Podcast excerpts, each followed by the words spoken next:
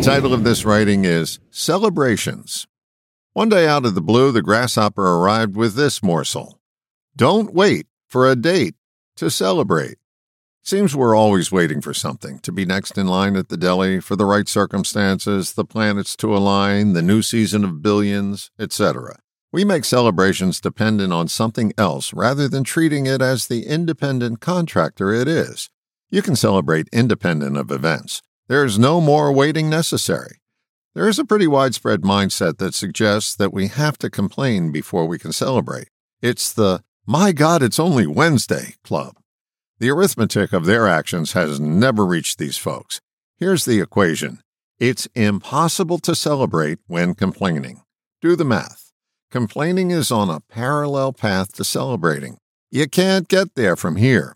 I think that we've been conditioned that we can only celebrate big things birthdays, holidays, vacations, weekends, weddings, and the like. That's a surefire formula to cheat yourself out of a lot of celebrating. It all starts by noticing you can celebrate just about anything. Getting out of bed can be a celebration. Having your favorite tea or coffee blend on hand is worth celebrating.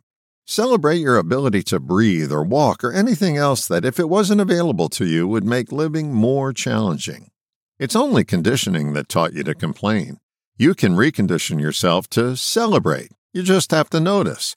Here's the exercise.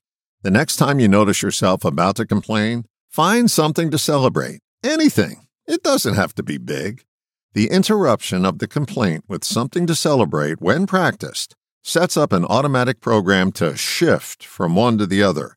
It's called reconditioning your mind. It takes some discipline to begin the process, and the results are worth celebrating. All the best, John.